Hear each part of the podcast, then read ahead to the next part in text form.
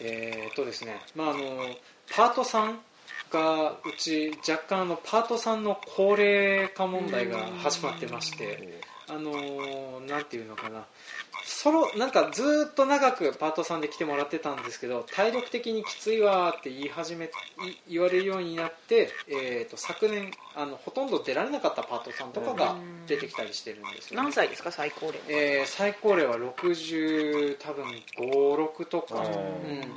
でそれでまああの新しくパートさんちょっと声かけてパートさんの知り合いとか、えーパートさんの息子さんとかそういうふうなのをおお大す変わり。げえなおい大変わりか。うん。代替わり激しいなとは思うんだけど、まあ、でもさすがに高校生が来ても、まあ、来年どっか行っちゃうかもしれないしっていう。まあ、でも大学生なんだけどもちょっと江別市内の大学に行くことが決まってる子みたいなのは来年もぜひニンニクの植え付けと収穫に来てくださいって話はしてたんだけど、まあ、そんな感じでちょっと,、えー、と代替わりするところもあるんだけれども、まあ、やっぱ募集をかけるっていうかその来てもらって長く来てもらうっていう風なのはなんかまたあのご高齢のパートさんが来てもらっててそれでも全然あの体力的にきついのはできないけれども例えばニンニクの皮を剥くとか、えー例えばそのニンニクの植え付けをニンニクの植え付け結構ハードだと思うんだけど、まあ、やってくれたりするので、まあ、ありがたいはありがたいんだけども、まあ、そんなのでちょっとちょっとずつパートさんの入れ替わりが出始めることになるようになって僕もあの、えー、と農協で、えー、と人材雇用委員会だったっけ？名前が出てこないんですけれども。そんな感じですね。そんな感じですよね、はい。適当さな J, J がやってるそのなんていうのなんかその人材あのパートさんをしてくれる人を募集する、あの事業体みたいなのがあるんですけど、まあ、それを、まあ、今年からちょっとあのお願いしますっていうふうに頼むだけ頼んでおこうかなとは思ってるんですけどもでもその状況がですねどうも聞いた話によると,、えー、とパートさんを、えー来てくださいっていうふうに呼びたい生産者の数が大体300個ぐらい、で、えー、とパートさんの数が年々減ってってて、うん。今ピークの時は300人ぐらいいたらしいんですけれども今はなんかもう180人とか120人とか年々激減の意図をたどってるっていう風な話になっておりますと。でまあ今回のバカ農業ではそんな感じでそのパートさんがそもそもなんで減ってってるのとか、えーそもそもどういったパートさんが多多かったのとかそんなようなパートさんの話をしつつ最後にあのパートさんどういうふうに募集してったらいいのかねっていうふうなところまで話をしていければなと思います、はい。はい。というわけで今回も参りましょう。せーの。バカ農業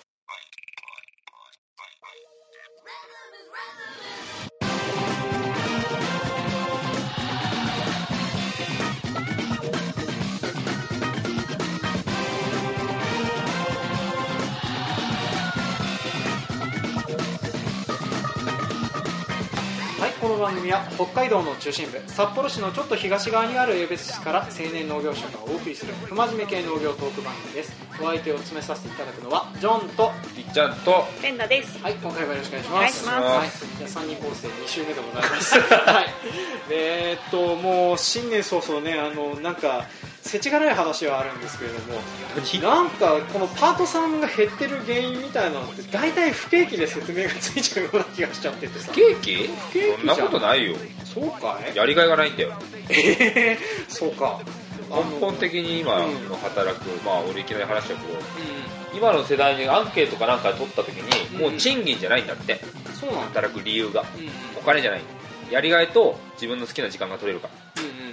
だからそういう働き方に見合ったことをしないともうパーサーも社員も集まんないっていうのが原因でしょあーまあそうだね。特にあの若年層っていうかもう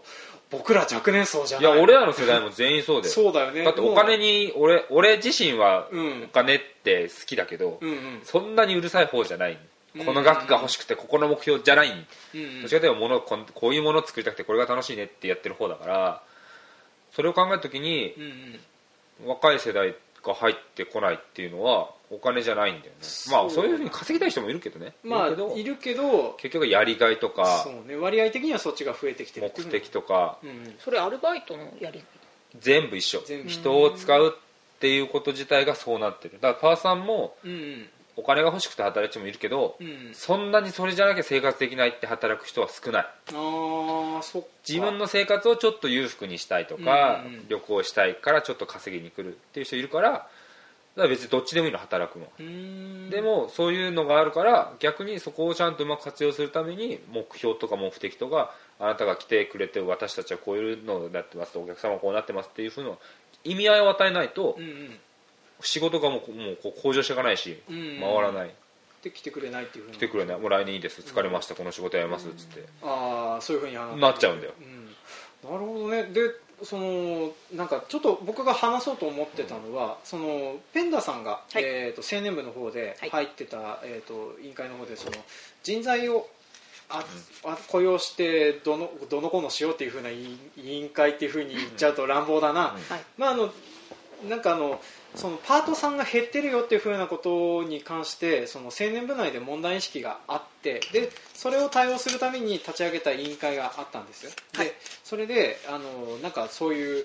一応そこで説明されてたというか話として出てきてた人減ってる原因っていうふうなのが例えば江別市内に限定すると、まあ、その北海道は通年で農業ができないので、まあ、あのどうしてもパートさんが季節雇用になってしまうと。で季節雇用になるとどうしてもその賃金がその夏の間に集中してまた冬場だけ新しく探さなくちゃならないってなるのでそれを避けるために通年雇用の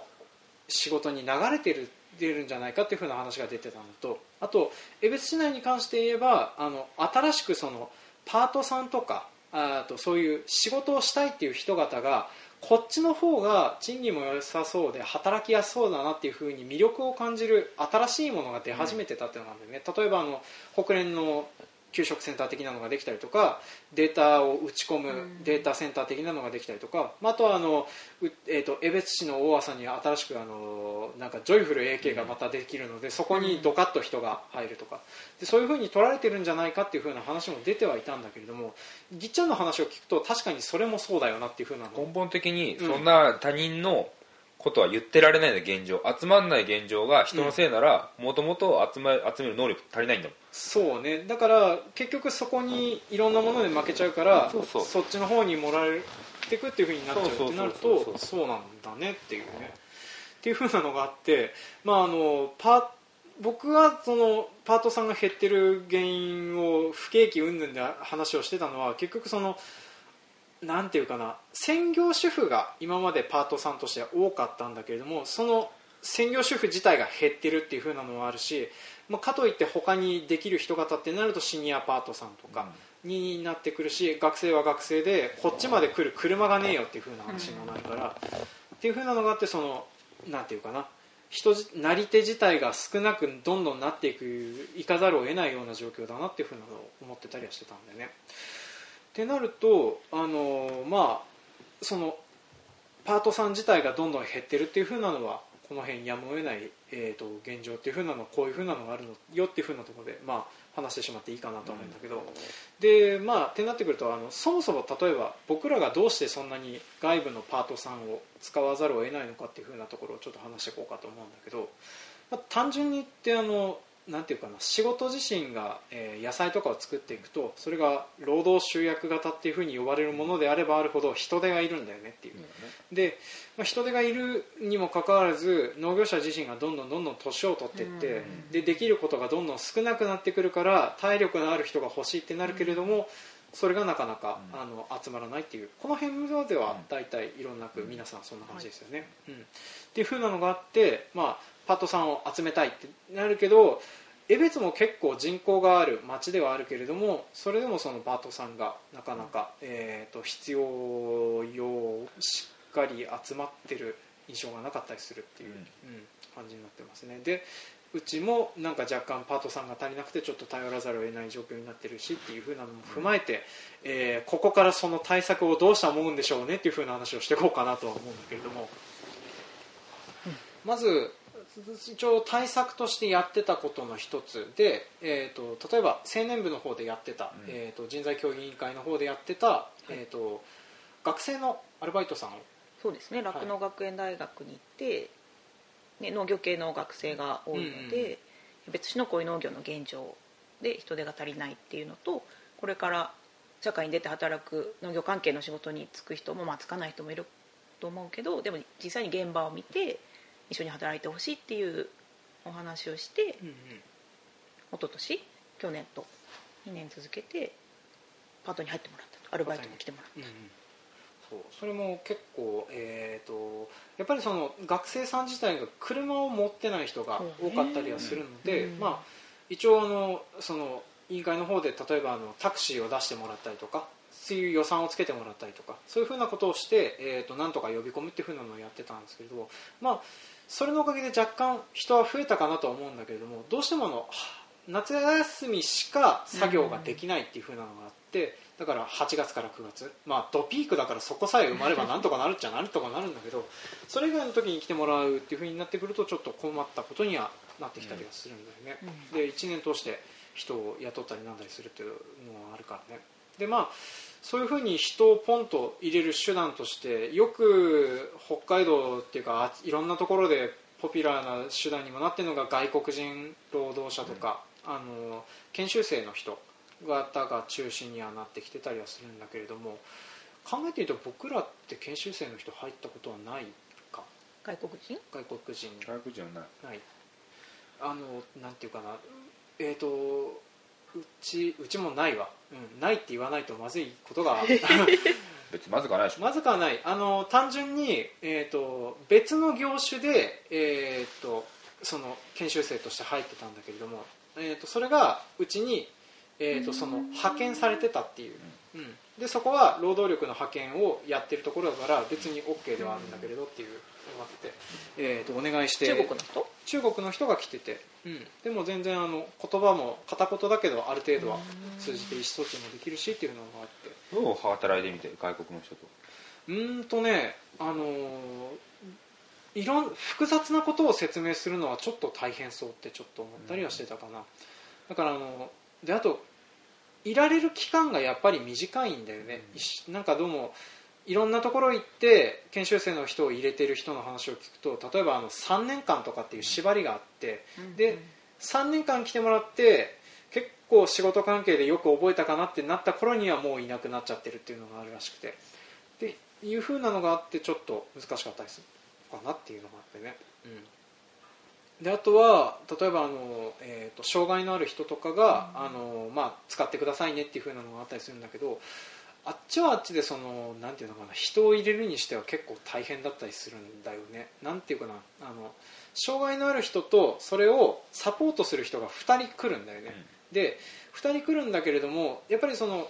真面目にやる人もいる一方で何もあまりできない人がいてそれをほとんどサポートの人がやっちゃってるっていう風な状況になってなおかつそこに2人分発生するってなるとちょっと使いづらいえよねっていう。2人分発生するの？あいやあ違う。2人分じゃない。1人分なんだけれども、えー、と結局人が来てもらって、えー、とその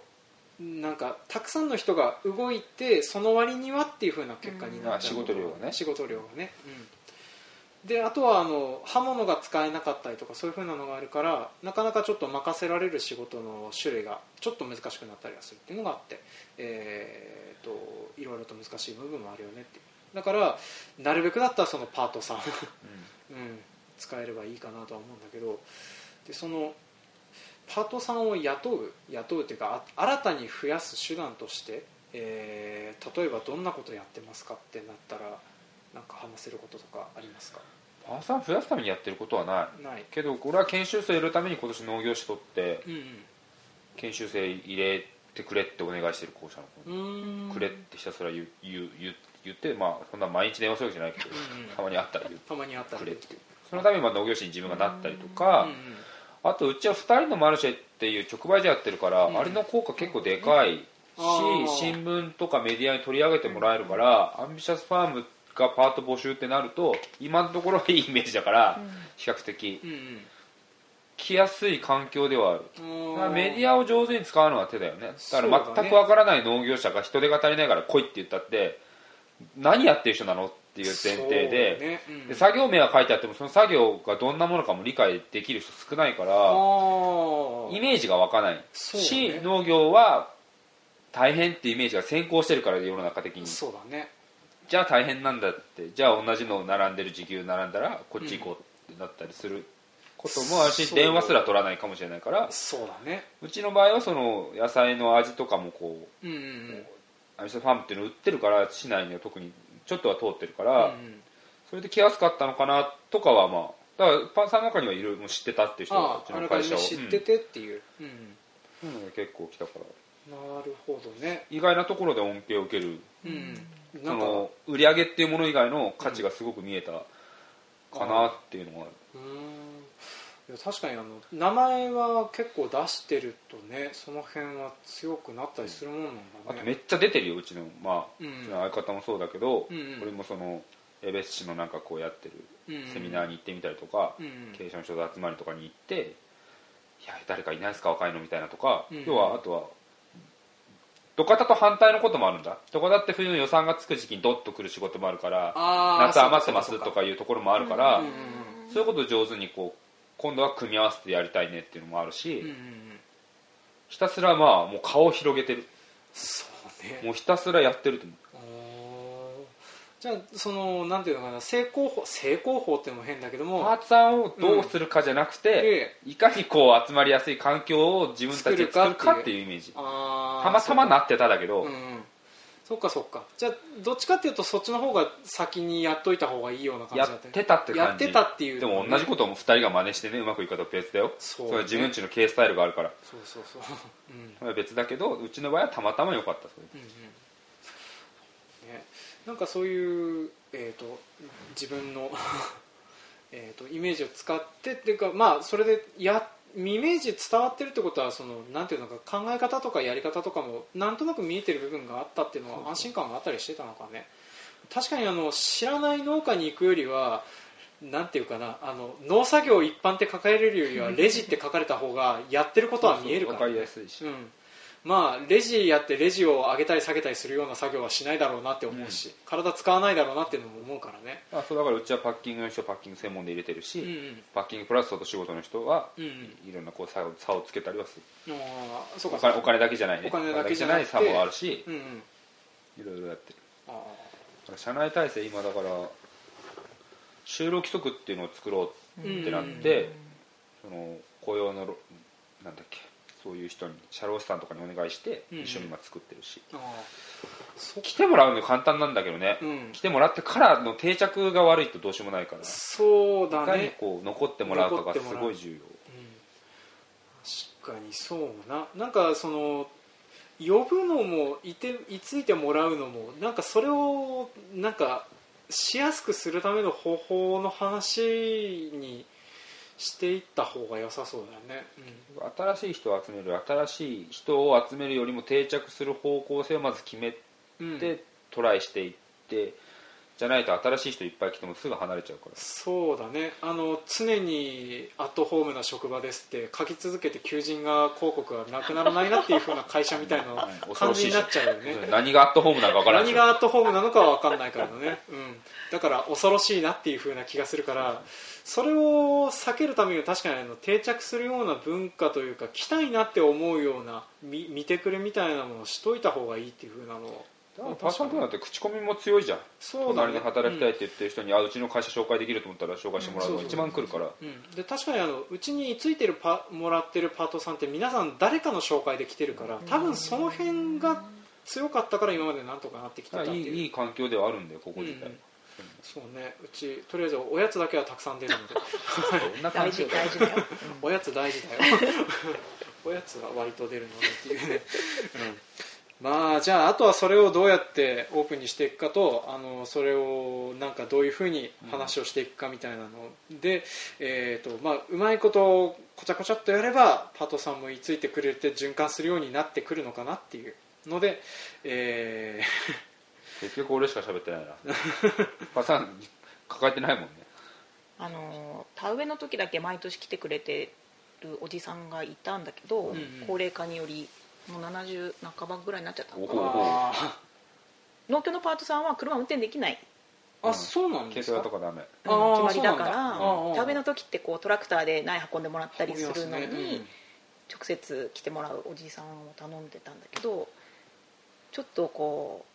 トラクター田んぼに落としちゃったりとか去年、うんうんうんで家族からももうパート行くのやめてって息子とかに言われたらしくても、今年は来ないことになってるから、うんうん。そういう農協に頼めない？うんうん。運転できる人をその時期だけでいいんだけどね、うんそういう人やっぱり大々的に募集するよりは人図手の方が方がね早いっていう。ので飲まなきゃ確かになっていうなんか意外とあの僕らの免許ってあんまり意識してなかったけど若干免許マニュアル免許って自体がもう少ないっちゃ少ないのかな基本的にだって台所と作業機なきゃダメだから。そうだね。だいあのー一応どっちも気づいては持ってたけれども。うん。うん。あのマニュアル運転できない人とかもいたりっていうあとそもそもそういう派遣されてくる規則の中で車とかそういうふうなものを操作できない人方っていうふうなのもいるからやっぱりちょっとそういうふうなのを考えた方がいいやね。あと全部マニュアルじゃなくてオートマにするかね。まあそう車内体制の車内体制としてその運転するものは全部オートマにするっていう。まあ本当にあの農業機械のね大きいのは無理だけどまあそうだね。とりあえず軽トラとかは全部オートマも今出てるからオートマにするとか。うん。あのミニキャブトラックとかそういう。こだわらずにね。こだわらずにね。こだわらずに。うんうん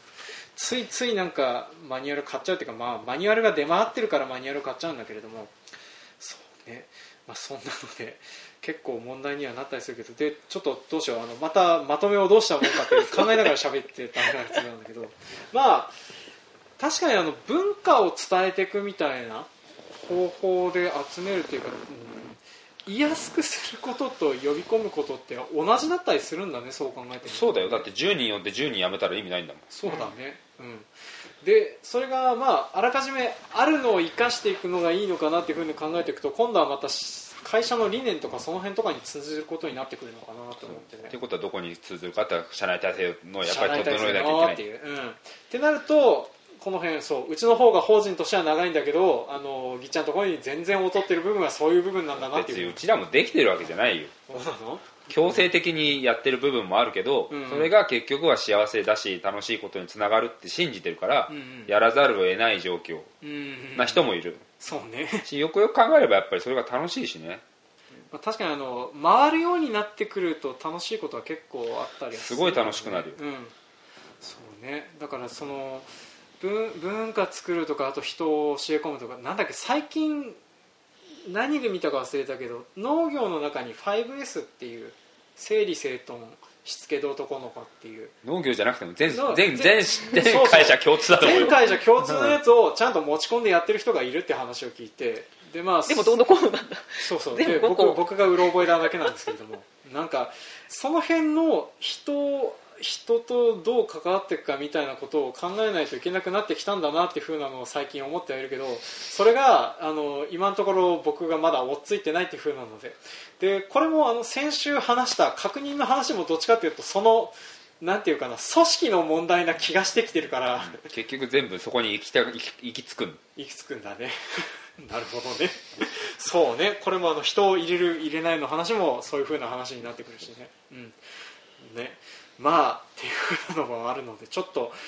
えーとまあ、今年からの目標としてはとりあえず僕それを突き詰めて話せるようになるところになるのを目標にやっていこうかな。基本江別は集まりづらくないよ。まあ人はね。本当にいるからね。多分他のところと比べたらもう本当にいい環境にな本ると思う。当に十勝とか、うん。下手したらそのもっともっと偏僻な帯広って都市だしね、うん。帯広の中でもさうんもっと多くの場所とか行ったらもっと人少ないし、そうね。バスで輸送するとかざらにあるからね。ああそうね。バスそのバスで。人を集めるためにバス借りるとかね、うん、そんなのざらだからまだ100何人も登録あんのってびっくりすると思うよ普通のところ見たら。そうね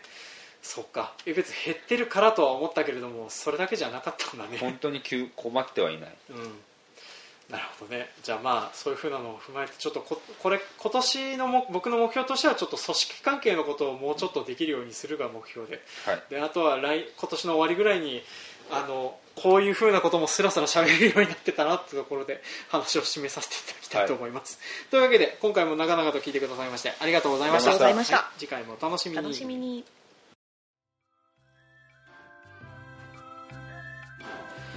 はい、今回も聞いてくださいましてありがとうございました。ありがとうございましたはい、当番組では感想、コメントを募集しております。メールアドレス、バカ農業 .gmail.com までメールをいただくか、Facebook ページ、ブログ、Twitter などでもコメントを募集しております。で、えっ、と、新年会の情報です。これ1月21日配信予定なんですけれども、えっ、とですね、募集の締め切りが1月23日となっております。で、えっ、とですね、ちょっと今撮ってるのが1月14日なので、えーとまあ、その時に23日まで枠が空いてるかどうかは分かんないですけれどもそれは要確認というふうなことで埋まってたらごめんなさいってことで。人数多くなったの二手に分かれるかえー、分かるうーんと収録ができないっていう。ね。まあ、1次会のみ、えー、との募集ではなってますけど、2次会はそその場のテンションでどこに行くかは決まりますっていう、ね、途中で書いて高いところなんじゃないの？このお店くぐりし戸知れてるよ高いあそうまあ高いって言ったって一応コースであの、ね、飲み放題こ込みのコースでお一人様4000円っていうのであそういうの頼んではあるので、はい、あ今見てんの？食べログで見てんの、結構良さげなところですよね、うん。うん。高級そうな感じだけど、そうそうそう。まあ子ね供置いてきなさい。いいな旦那さんとちょっとこうやって。ぁでもそういうそう預かってた？夜とか見てた？俺？見てるよ。何歳ぐらいかな嫁が気にしてたのよ逆にだから俺の場合は。俺いいよ置いてけ置いてけっていうの。別に減っちゃう。だって子供なんか減っちゃうだもん全然。うんうん。逆に。そう僕も結構あの妻から妻はあの夜中出かけるときはいいよって預かるよっていうふうに言われるんだけどでもなんか心配っていうふうにやっぱ言われるね。お前が心配するから子供も心配なんだ。心配していくなっていう。そんなん行くなっていうそう。楽しんでこねえなら行くなっていう。うんうん。確かにあのそれだったらそうしなよとは思うんだけどね、うんまあでもあのなんだろうな僕多分一人で寝かしつけできるかどうか自信なかったりするんでね。でもそういう状況になったらできるよね、勝手に寝るって。あ多分ねあ、うん。それが1日ぐらい寝なくたって。そうそうそう。一日ぐらいね泣き疲れて寝る日があって,、ね、やってそんないいんだってって思ってはいるんだけどね。お母さんがその話はこれでするとこじゃない。はいはいはい。まあまああのペンダさんもそしたらあの来れるようだったらぜひはいお願いします。ちょっとまあ怖い。うん。そうだよねちょっと、多分あの状況的には全然あのす すいませんリスナーさんを差し置いてペンダさんはリザーブ枠があるということでその辺はあの我々の方なので。はい。それはご容赦ください。ご容赦ください まあそんな感じでちょっと,、えー、と1次会はぜひあのやってるのでね、まあ、これで撮ってあの僕の漢字力がそんな問題ないってことが分かればこれからもそういうふうなのができればいいようになってくる。問題ねえよ別に。はい。でまあえーっと、まあそっか今日撮ってあと2週間ぐらいしかないんだ。2週間ぐらいだよ。早っ。28だからあっという間だね。へ、はい。まあ、僕もちょっとこの日米の販売があったか後で来るんだけど遅刻しないといいなと思うんだけど。するなよ。そうね。多いし 多い感じだから。おい漢字で。うんまあ、それはあのちゃんと間に合わせるようにしますので。ヘベレケになって待ってる 早いよ6時からなのに、はい、じゃあそんな感じでちょっと1月28日新年会ありますので参加する皆さんぜひよろしくお願いします。はい。でまああとちょっと長々となりそうなのでちょっとこの辺で、えーはい。と締めさせていただきます。というわけで、えー、と今回も長々と聞いてくださいましてありがとうございました。ありがとうございました。はい。次回もお楽しみに。楽しみに